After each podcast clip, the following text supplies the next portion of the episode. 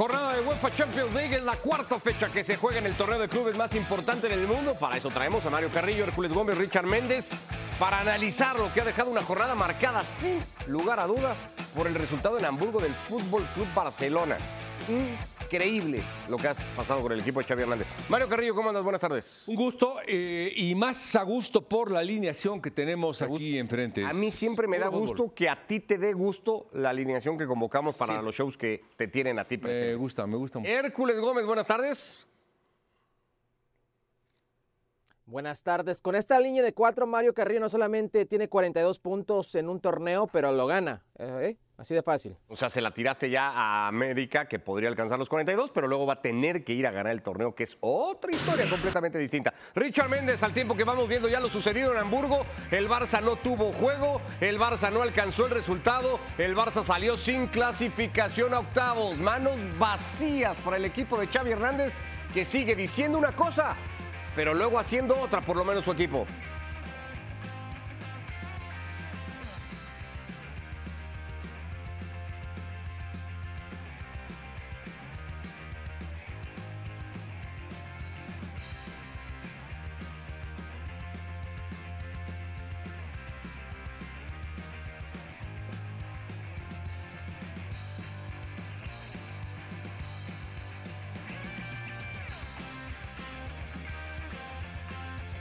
Con cinco eh, modificaciones con relación al equipo que había jugado en San Sebastián el eh, domingo con un gol anulado por fuera de juego de bar milimétrico, bien invalidado, pero ah, el Barça pudo perderlo todavía peor.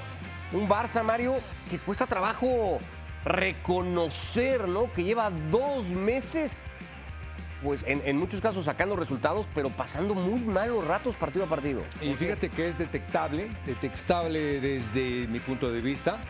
Equipazo en hombres, eh, no saben marcar. El gol que le hace Shakhtar es, bueno, Ferran nada más lo ve como centra y después los centrales, entre tres centrales le cabecean. Es no saber marcar.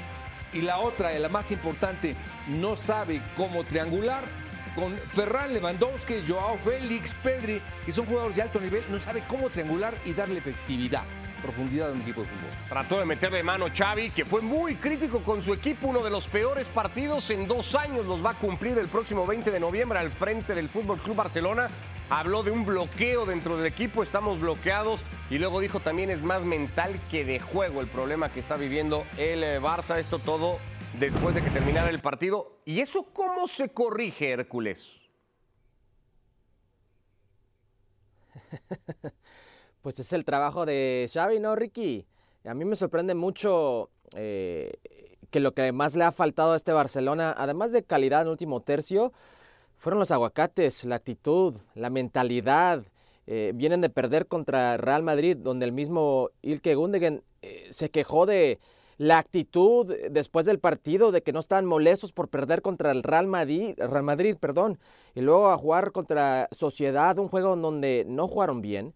Eh, no se vio ese ADN de Barcelona. Consiguieron el gol en el min- minuto 92 eh, de, su central, Araujo. Eh, creo que era momento de demostrar que es un equipo, pues, grande. Es un equipo como lo que era Barcelona en los viejos tiempos. En una sede neutral, ojo. No estaban jugando en Ucrania, están jugando en Hamburgo. Una sede neutral contra un equipo que podemos decir que es eh, de ni cenicienta su, su historia, pero le tienes que ganar, no puedes permitir darle vida o ese tipo de vida a un equipo como el Shakhtar, que se dedicó a defender y te complicó la vida, un tiro al arco para el equipo eh, de, de Xavi. Entonces, ¿cómo se puede corregir? Bueno, ese es el trabajo de Xavi. Eh, no es de calidad, es de actitud. Lo cuestionó Ilke Gundogan y hoy en día lo vimos otra vez. Bueno, vamos a ver qué va a decir el alemán y cómo lo va a tomar el Barça. Oriol Romeo habló y salió a decir que evidentemente eh, el resultado les, les afecta sobre todo en el estado mental, en la parte anímica, Richard. Ya era un reto enorme levantarse de la derrota del clásico. No lo terminaron por hacer el, el fin de semana porque el partido en San Sebastián cuenta una historia muy distinta a la que se terminó viendo. Lo de hoy refleja más, creería, ese estado emocional en el que está viviendo el Fútbol Club Barcelona en las últimas semanas.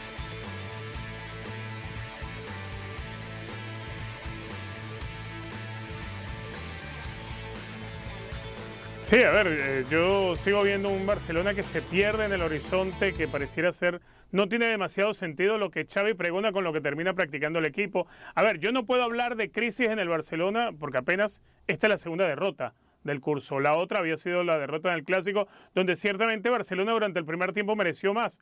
Eh, hay algo que es muy cierto, la actitud del Barcelona ha cambiado, no encuentra ese revulsivo, quizás las palabras de Ika y Gundogan no fueron bien asimiladas por el grupo. Tampoco creo que hayan sido bien trabajadas por Xavi porque eh, cada vez que vemos a Xavi dar unas declaraciones después de un partido, lo menos que menciona es el tema de actitud. Siempre eh, las responsabilidades son a que no merecimos perder, por ejemplo, como contra el Real Madrid, aunque ante la Real Sociedad dijo no merecimos ganar, pero sí merecían perder.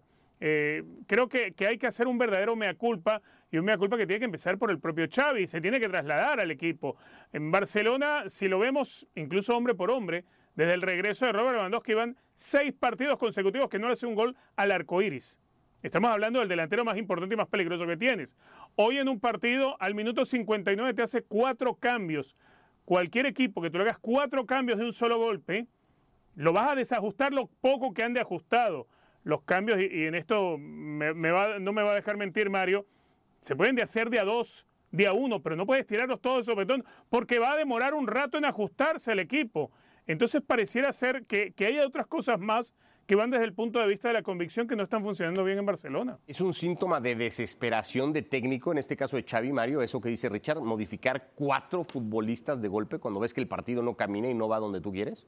Sí, primero, y lo dice Richard muy bien, primero este equipo no anda bien, pero no anda bien desde el Madrid, no anda bien la semana pasada y no anda bien este partido.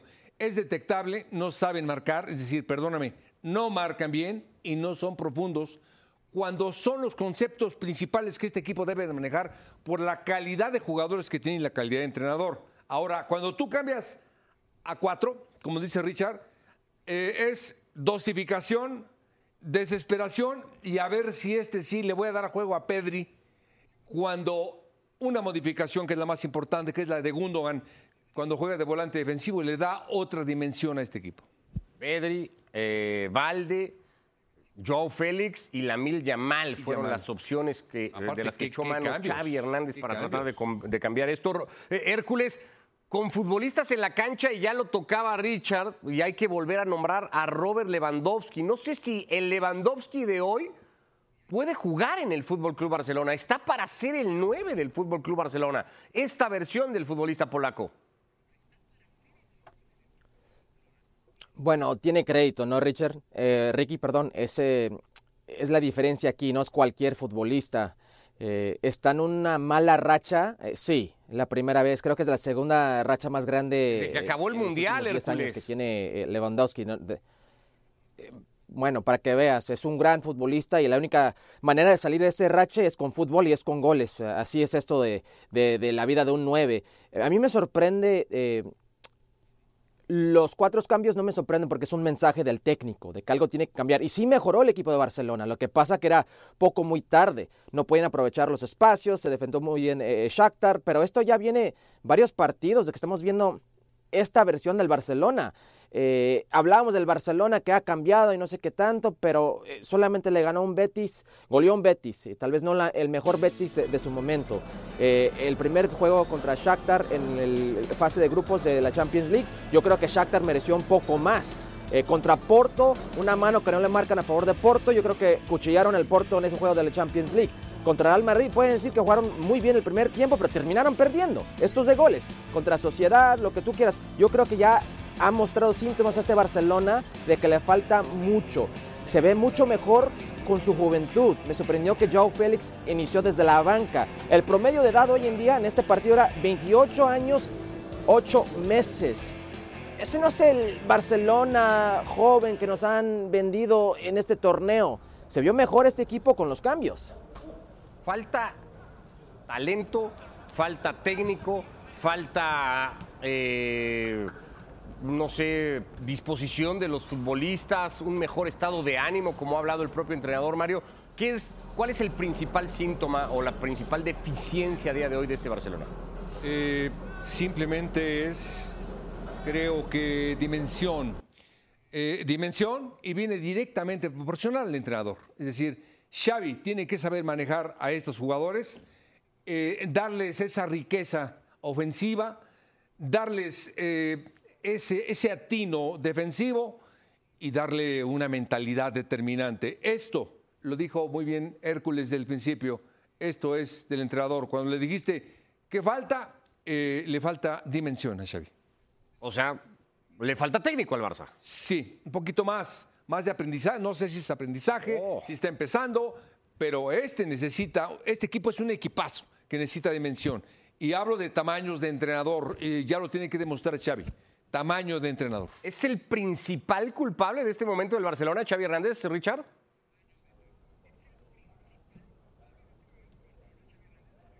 Totalmente, totalmente. A ver, mm, yo no sé si si achacarlo más a, a, ver, a la falta de preparación de Xavi para estos momentos de temporada.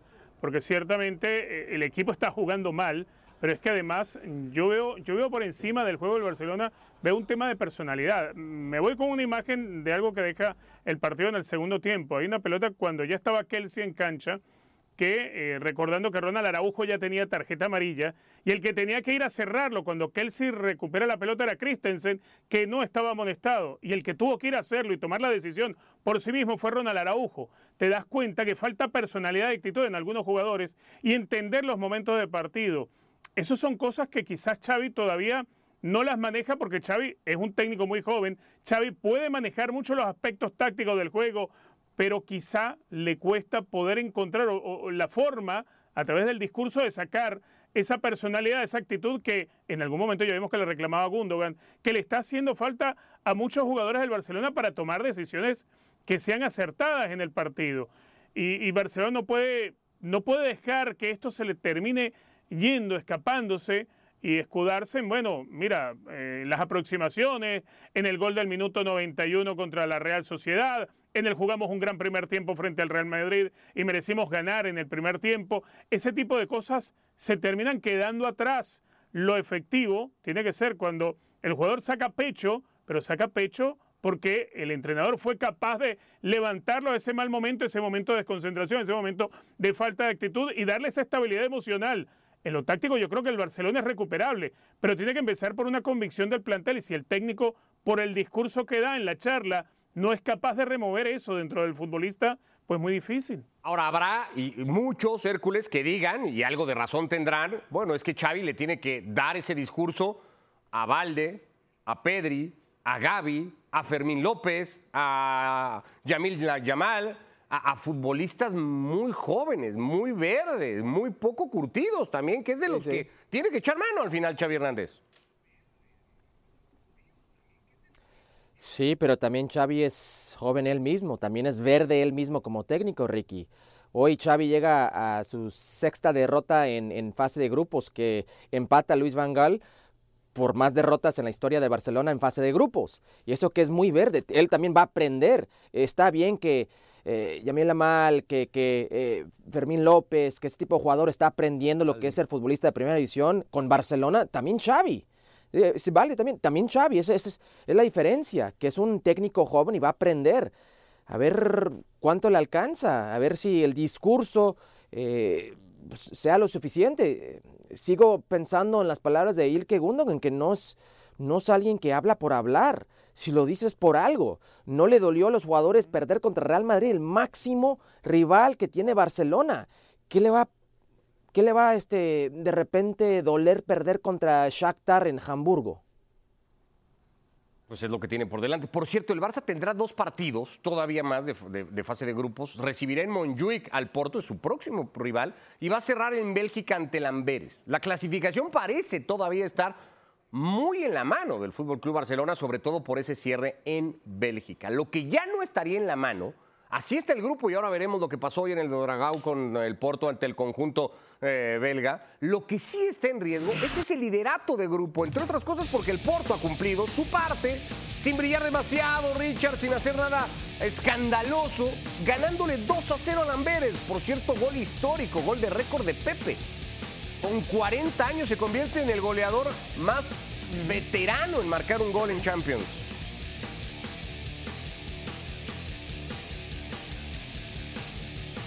Y son las cosas en las que tiene que empezar a mirarse eh, el equipo de Xavi, ¿no? Esa actitud, ese coraje de Pepe a su edad, eh, siendo protagonista con el Porto, marcando Liga de Campeones de Europa, eh, totalmente te choca con lo que está sucediendo en el Barcelona.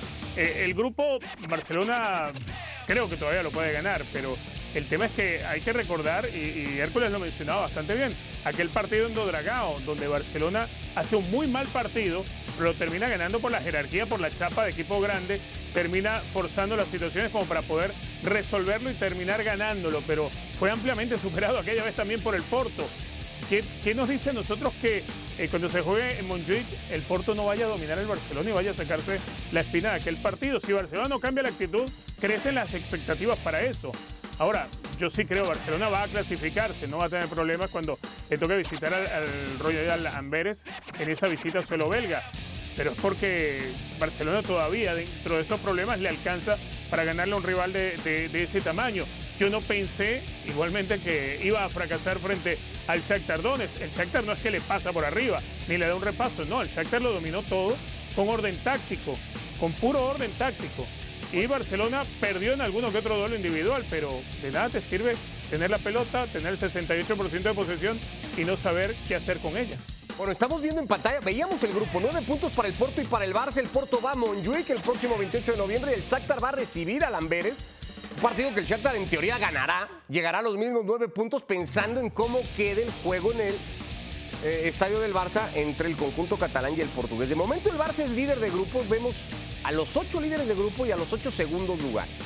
Si cambiáramos al Barça con el Porto, si perdiera el liderato de grupo para como están las cosas muy factible o muy viable, hay que quitar al Madrid, a la Real Sociedad y al Atlético de Madrid como probables rivales de octavo.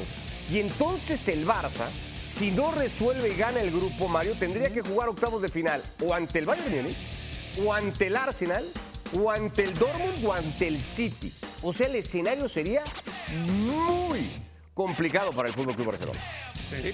Y lo tiene que hacer lo antes posible. Te digo, es bien detectable tiene los elementos para hacerlo, eh, es cuestión de milímetros, la actitud defensiva y la creatividad de ataque. Eso es fundamental. No puedes defender con cuatro y que tenga un cabezazo el de, el de Shakhtar. No es posible, de Christensen. Christensen le está marcando la pelota, no, no es posible. Eh, Ferran ni siquiera hizo el intento por tapar el corner, por tapar el centro. Esa es actitud. Y la otra es trabajo de Xavi, es decir, tiene que poner las pilas. Y acuérdate, mencionaste dos jugadores, mencionaste a Valdé y a Jamal.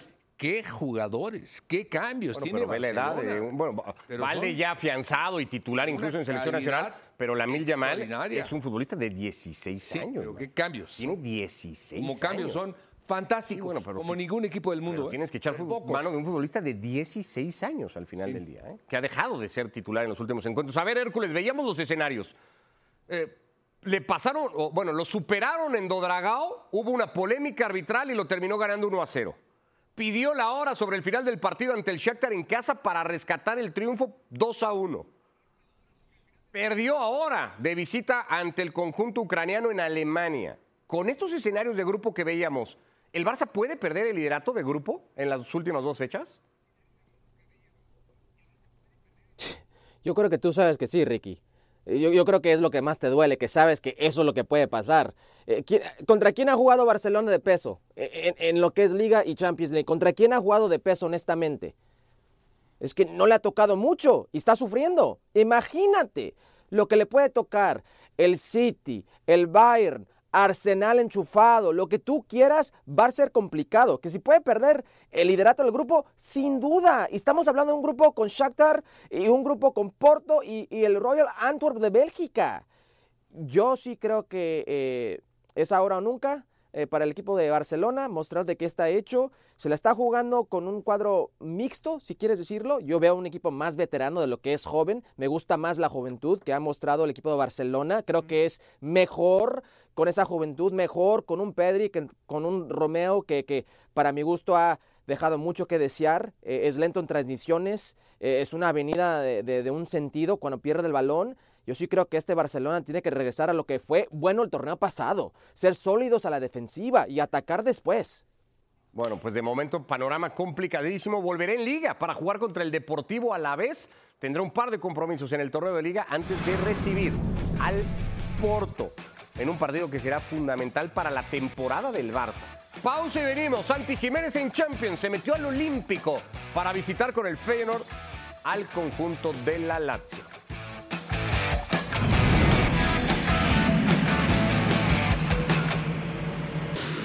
Volvemos a ESPN FC, jornada de Champions. Analizamos el partido en el Olímpico. La Lazio ante el Feyenoord. Pendientes de lo que sucedía en el Metropolitano, ya lo revisamos ahora que cerquita Hércules estuvo Santi Jiménez de volver a mojar en Champions. Sí, a su estilo, eh, sobre la espalda de la línea defensiva. Es un muy buen disparo, pero atajada bien. Y luego encontraría a la Lazio en una pelota al espacio para Chiro Inmóvil que aguanta muy bien la pelota y la define mejor. El goleador, el referente, el histórico de este conjunto romano, Mario, ponía el 1 a 0 para los italianos.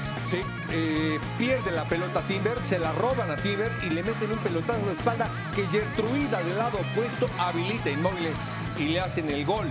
Eh, después de esto, poco y nada de este equipo que jugó posesión de la pelota bastante bien, pero, pero en la zona definitiva eh, no sabe hacer goles no lo hizo Santiago, por supuesto ni Paixao, por supuesto eh, nadie, es decir, no hubo absolutamente profundidad. Estuvo cerca en esa pelota parada que alcanza a peinar de cabeza, al final no llegó el gol, Provedel terminó sacando una bajo palos importante, Santi ya tiene tres partidos consecutivos sin anotar con el conjunto del el Feyenoord, incluido el del pasado fin de semana con el penal a Lupanenka que terminó fallando. ¿Qué te pareció en general el partido, eh, Richard? ¿Qué te gustó de la Lazio? ¿Qué te faltó verle al equipo neerlandés?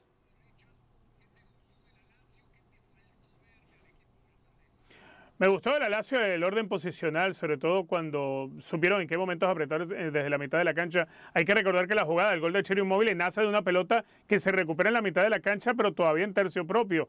Y, de allí se, se gesta la acción para la gran definición de Chiro Inmóvil. Me parece que le falta un poco más de calma al Feyenoord cuando ya se encontraba perdiéndolo por 1 a 0. Parece que cae en, esa ansiedad excesiva.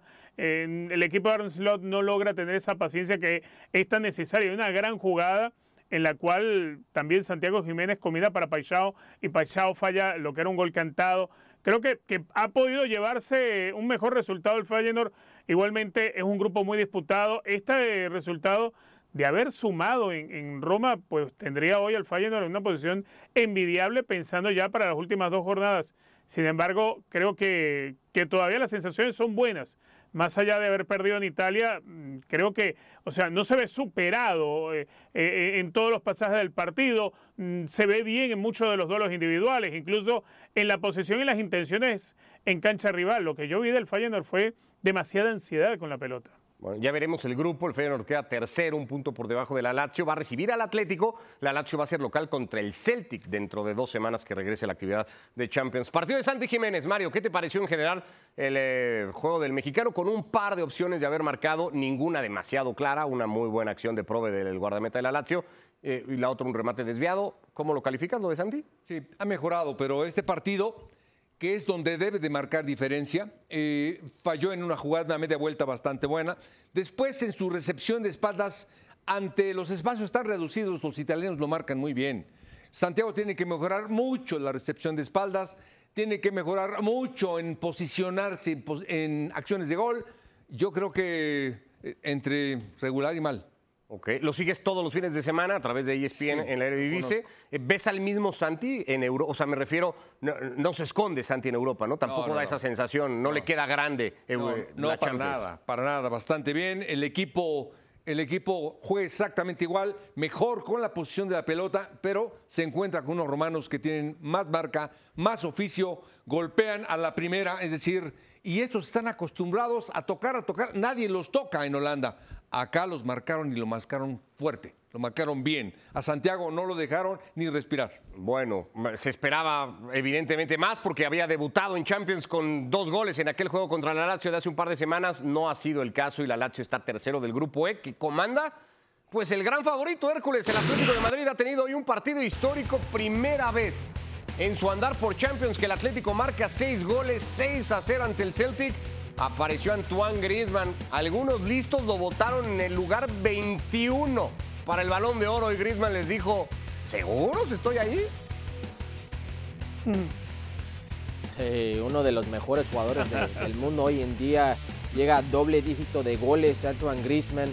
Eh, cifra goleadora histórica en la Champions League, eh, cifra goleadora histórica para Atlético Madrid, eh, un equipo de Atlético con, con Morata que también llega a doble dígitos en todas las competencias. Vemos este gol de tijera, gran momento, a pesar de la expulsión, gran momento que está viviendo el equipo de Atlético. Golazo de Samuel Lino que había entrado por Riquelme, gran partido del ex del Girona. Lino en su primera pelota la, la- la clavó. Golazo de Morata igualmente para hacer su doblete, era el 5 a 0. Aparecería Saúl Ñíguez para cerrar la goleada de, de un Atlético muy serio, Mike. eh, muy serio en ese partido. Eh, viene de perder. Eh, yo, yo lo veo incierto este equipo contra el Celtic. No te gusta nunca, ¿no? El Atlético es de estos de- no, no te convence casi Cel- nunca. Y contra el Celtic no se me hace nada del otro mundo. ¿eh? No, el Celtic había recibido seis también del Real Madrid en su última visita a la capital española. Richard, ¿lo normal en el grupo como lo estamos viendo en pantalla o todavía crees que en las últimas dos fechas algo pueda cambiar?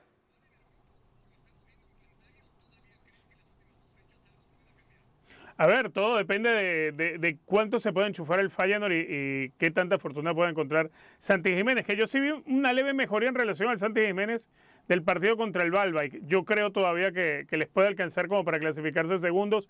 Lo del Atlético de Madrid ante el Celtic era de esperarse, quizá no tal descalabro, pero influye mucho la expulsión de Maeda, eh, que había sido el, el verdadero dolor de cabeza que tuvo el Atlético en Glasgow.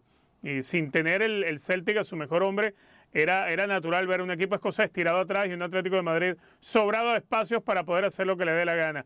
Eh, la definición creo que, que puede encontrar si, si levanta su nivel y cuánto dispone el Feyenoord para poder por lo menos acompañar al Atlético a la siguiente etapa y que no se le vaya a colar la Lazio. Al Celtic lo condiciona mucho, además de la roja, el gol de Morata terminando el primer tiempo hace que ya los escoceses salgan entregados al complemento y prácticamente no hayan ni metido las manos hoy en el Metropolitano. No hemos terminado de revisar la jornada, el Atlético de Madrid está líder de grupo, seguido de la Lazio, tercero queda el Feyenoord de Santi Jiménez. Nos queda por ver el grupo de la muerte. Así que seguimos en ESPN FC con más de lo que ha sucedido entre el Milan, el Paris Saint-Germain, el Borussia Dortmund y el Newcastle.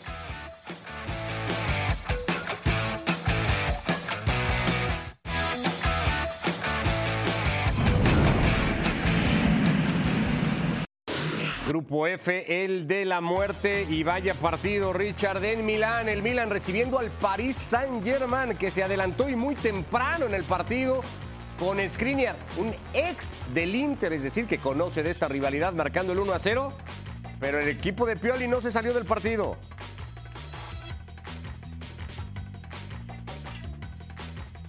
No, y llamaba la atención que el gol del Paris Saint Germain es asistido por su compañero, el otro central. Pero de todos modos, cuando tiene jugadores como Rafa Leao, como Olivier Giroud, con estar despierto siempre a cualquier situación que se vaya a presentar, pues siempre puedes cambiar la historia.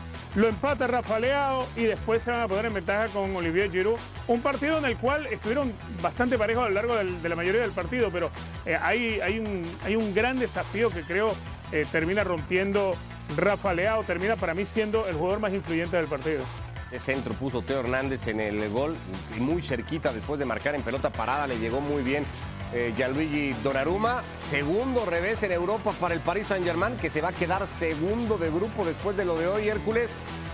Eh, cuando parecía que levantaba el equipo por lo que estaba haciendo en Liga, le vuelve a venir un revés en Europa. Sí, no me gusta para nada ese, las transiciones que le, le hacen el, equipo de Luis Enrique. Se, se vio muy mal en transición y bueno, los aviones del equipo Milán haciendo lo suyo. Luego aquí vemos el juego de Dortmund, que Dortmund con Eden Tarse, que eh, es el equipo que especializa en, el 1-0, eh, en defenderse bien y agarrar su golecito y, y siguen esa buena racha contra sus equipos ingleses, el equipo de Gordie Howe, eh, entre seis lesionados y suspendidos en lo que viene siendo Sandro Tonali por lo de las apuestas, un equipo muy limitado en, opciones y, bueno, se comió dos contra el equipo de Dortmund. Dortmund que venía de perder el eh, del Clasiquer de manera fea, Mario, contra el Bayern Múnich, necesitaba levantar cabeza. Fulkrug el primero y después Julian Brandt para confirmar la victoria del equipo que lo va a dejar líder después de cuatro jornadas en este bravísimo grupo. Los dos jugadores más importantes de selección nacional, Brandy Fulcrook, es decir, bastante bien ante un rival que difícil es el Newcastle, es decir, cómo corre, cómo marca, pero contraataca bastante bien a máxima velocidad este Newcastle, pero eh, hoy Dortmund fue muy, mucho, mucho más. Bueno, cuanto a profundidad de goles. Se confirma lo bravo que es el grupo F, con el Dortmund líder con 7, París Saint-Germain está segundo con 6, el Milan con 5, el Newcastle con 4. Ya hacíamos un poco el ejercicio ah, con, lo- con los grupos pasados y habría que hacerlo con este. Richard, dos fechas por jugarse. ¿Va a cambiar algo de cómo está el sector hasta ahora?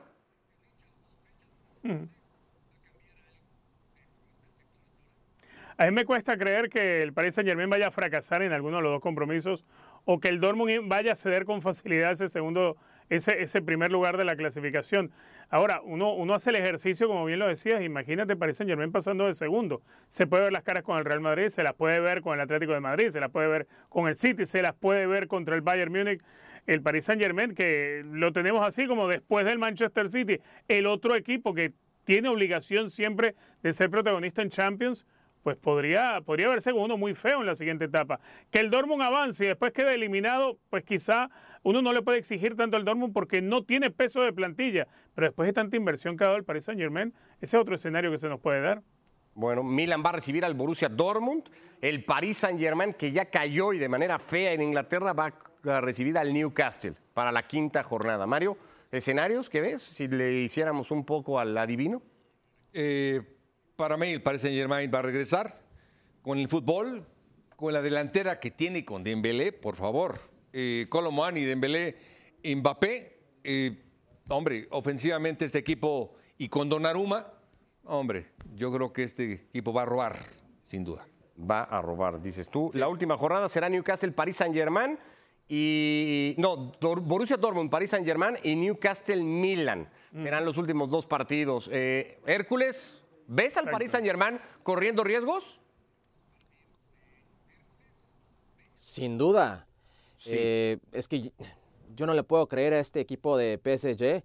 eh, este equipo PSG que siempre sufre en cualquier etapa de la Champions League, que se tragó cuatro contra el equipo de Newcastle. eh, pero es que también vemos el grupo y, y le puedes encontrar una razón para no creerle a cualquiera de estos equipos. El equipo de Milán, eh, por la primera vez en seis partidos de Champions League, anota gol. Eh, el equipo de Newcastle con todas las lesiones.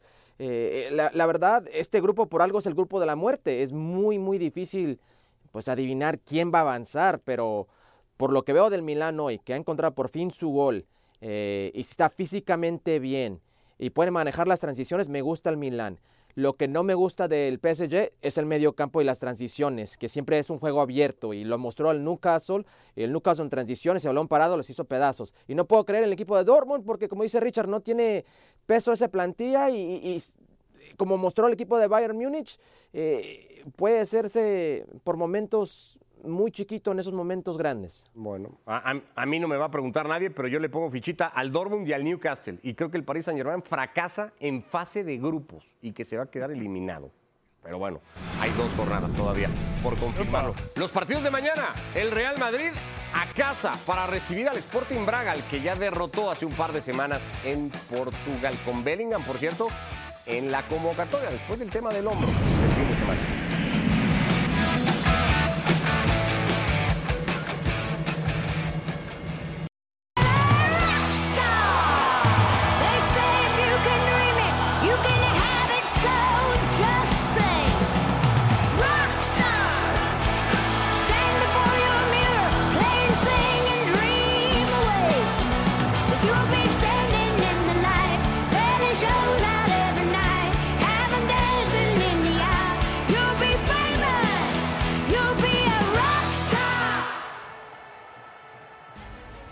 Igualmente escena la UEFA Europa League este jueves por la señal de ESPN, por la plataforma de Star Plus. Primero el Ajax ante el conjunto del Brighton tratando de levantar el conjunto neerlandés. Más tarde el AEK de Atenas de Orbelín Pineda ante el Olympique de Marsella.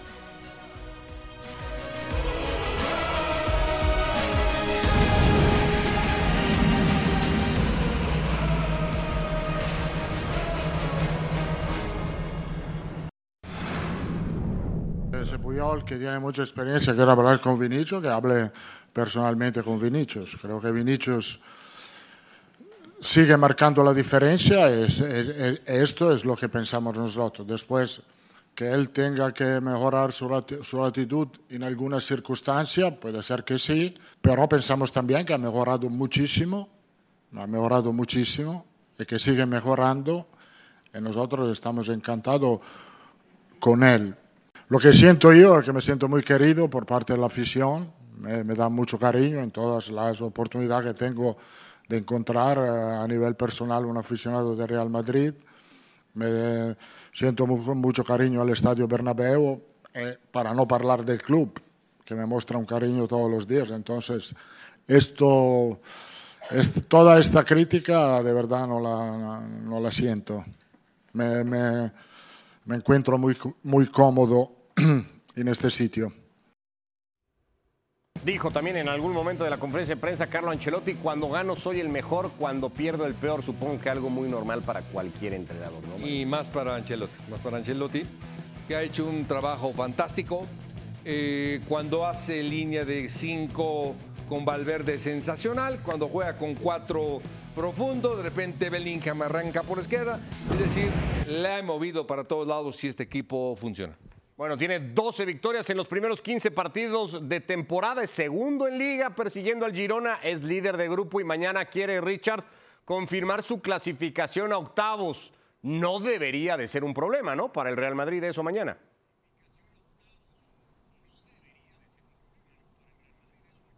No debería ser porque ya le ganaste al Braga, más allá de lo complicado que fue aquel partido cuando les tocó visitar Portugal.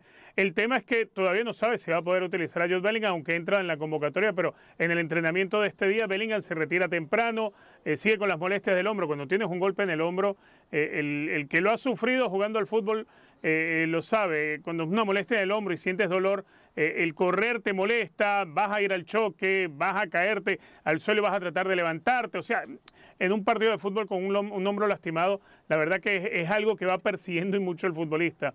Si no logra contar con Jude Bellingham, yo creo que esto llevaría a Carlo Ancelotti a modificar el esquema. Ya no veríamos ese 4-4-2 porque no tendría sentido al no tener que, que incluir a, a Jude Bellingham ni en figura de diamante ni en el 4-4-2 plano. Podría de pronto volver al 4-3-3, entonces veríamos quizá a Vinicius Junior por izquierda, a Rodrigo por derecha, a José Lu de centro delantero. Pero el tema es, tienes tanto tiempo jugando 4-4-2, eh, ¿no habrá jugadores que les cueste un poco adaptarse otra vez a ese 4-3-3 para enfrentar al Braga? Igual creo yo, no debe ser un rival que vaya a complicar y mucho el Madrid, ¿no? Ahora, si nos quedáramos con esa frase de Ancelotti, cuando gano soy bueno, cuando pierdo soy malo, Hércules, pues es que esta temporada, si no tuviera Jude Bellingham, probablemente diríamos que Carlo Ancelotti es un técnico bastante regular, ¿no? Así de importante el inglés. No, es muy injusto eso. No, no, es muy injusto. Es como decir si Pep sin Messi en Barcelona sería muy injusto, muy irregular. O, o- o el torneo pasado sin Karim Benzema para Ancelotti, o el antepasado sin Cristiano, lo que tú quieras. Creo que por Ancelotti está rindiendo Bellingham hoy en día como está rindiendo. ¿Cuándo hemos visto un Jude Bellingham de esta manera? En su país, con Inglaterra, en la selección o en el Dortmund, donde era un jugador donde jugaba en una fila más para atrás, más de contención fijo, eh, de box to box. Estamos viendo una versión de Jude Bellingham goleadora, 13 goles, 13, eh, 3 asistencias eh, en todas las competencias. ¿Por dónde le pone Ancelotti?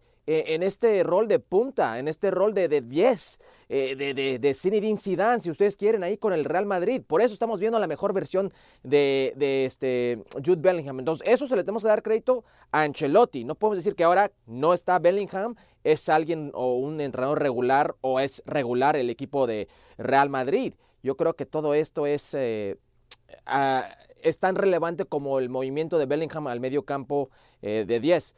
Pero bueno, eh, entiendo por dónde vas. Es un jugador importante. Yo sí creo que va a jugar.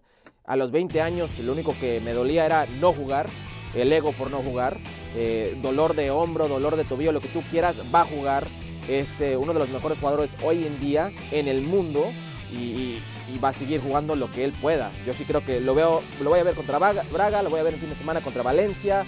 Es un tipo de jugador que siempre quiere estar y el hombro no va a ser la excepción. ¿Podría ganar el Madrid sin Bellingham? ¿Mario? Sí. ¿O condiciona mucho? No, bueno, es un plus y ahora ha sido el doble o triple. Pero para los partidos siguientes tranquilamente puede ganar. Tranquilamente. ¿sí? Para estos partidos. No sé después, pero para estos sí. ¿Qué versión o, o- o qué disposición de equipo desde lo táctico te ha gustado más de lo que ha mostrado Ancelotti esta temporada? Con José Lu sin, eh, sin José Lu, con Rodrigo sin Rodrigo, con Vinicius por fuera, con Vinicius siendo más por dentro. ¿Cómo va mejor Sí. este Madrid? Hay una formación que la dijo muy bien Richard, que juega eh, dos líneas de cuatro y en esa aparece Bellingham por la izquierda. Por momentos Bellingham ahí se mete de centro delantero retrasado y Vinicius se abre de extremo izquierdo y cambia en el partido a otra formación. Eso es lo que hace este hombre. Es decir, de una formación te hace otra. ¿Para qué? Para distraer, eh, para Vinicius eh, que no se le olvide jugar de extremo izquierdo, puede jugar Vinicius atrás de los centrales, Bellingham de, izquierda al centro llega atrás de los centrales, en fin, son variantes que se convierten en variables. Esto es lo que más me gusta. Es decir, para ello se adapta Rodrigo, se adapta Vinicius y, José Luis se va a adaptar, sí, para tenerlo como una referencia y un rematador eh, como lo que está. Es lo que hay. Bueno, el Real Madrid busca mañana su clasificación a los octavos de final. Lo hará igualmente el Bayern Múnich. Lo hará la Real Sociedad entre algunos equipos que se podrían clasificar a una ronda que ya tuvo hoy a sus primeros dos clasificados. Lo vamos a analizar ahora. El grupo del Manchester City ha quedado definido apenas en cuatro fechas. Por cierto, cerramos con lo del Real Madrid. La renovación, Richard, de Eduardo Camavinga. El Madrid se asegura hasta el 2029 al futbolista francés y además lo tasa por la cláusula y por muchas condiciones como uno de los eh, estelares que hoy tiene la plantilla blanca. ¿Lo vale Camavinga?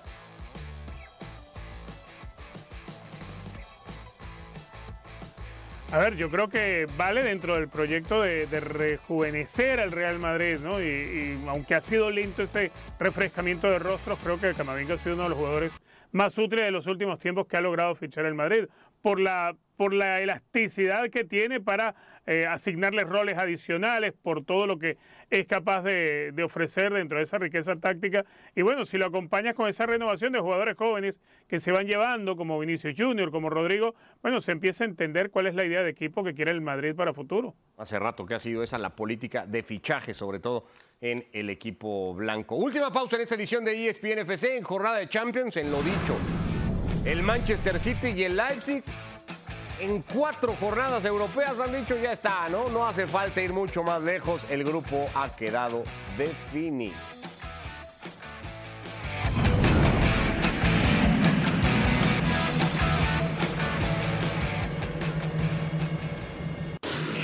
Bueno, en lo dicho, más allá de que todavía el Leipzig le podría pelear el liderato al Manchester City, los dos equipos han sacado ya boleto a octavos de final. El City lo ha hecho en casa ante el Young Boys y con exhibición Hércules del de siempre.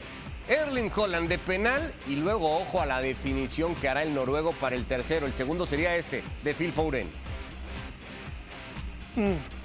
Sí, Phil Foden cortándole el ángulo, poniéndole el cuerpo. eh, es un gol muy sencillo. Young Boys muy fiel a su nombre, muy inocentes contra el equipo de City. Ese es un golazo de Erling Haaland. No sé cómo le pega con tanta fuerza, cayéndose de atrás de esa manera. Es un golazo auténtico.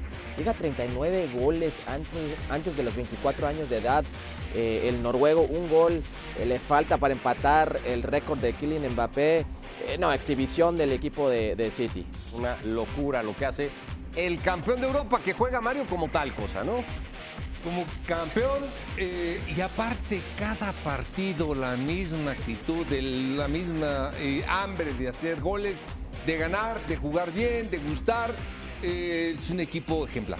Bueno, ejemplar el City. Aquí está la comparación entre los dos futuros candidatos a pelearse todos los premios en el fútbol.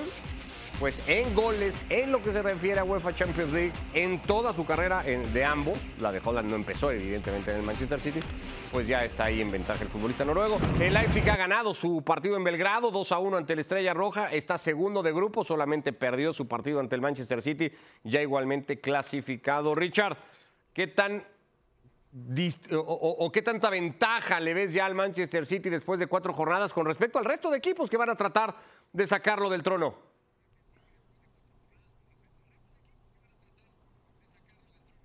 Lo que pasa es que también hay un grupo demasiado fácil, ¿no? Ya hacía Hércules eh, referencia a lo de chicos con lo del John Boyce, bueno, y a lo estrellado de la Estrella Roja. Dos equipos muy, muy livianos. El RB Leipzig tampoco es un equipo que vaya a preocupar mucho al Manchester City. Creo que le toca un grupo muy accesible, muy blando, muy flojo.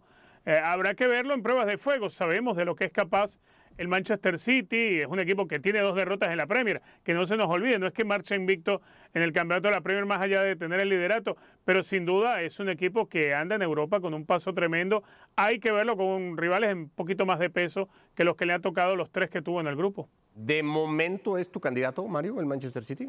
Sí, de momento, sin duda, sin duda. Pero falta, falta un poquito. Sí, luego en febrero se cambia Sí. ya que se Yo clasifiquen los veo equipos. unos equipos fantásticos. Pero Yo ¿quién de- está al nivel Lo que del acabas de mencionar es, para mí, Paris Saint Germain puede estar, que es el que a ti no te gusta. ¿El Paris Saint Germain, en serio? Sí, por supuesto. Es el que más me gusta. Es el, me gusta la delantera, Colomani, Dembélé, Mbappé, me gusta mucho. Ok.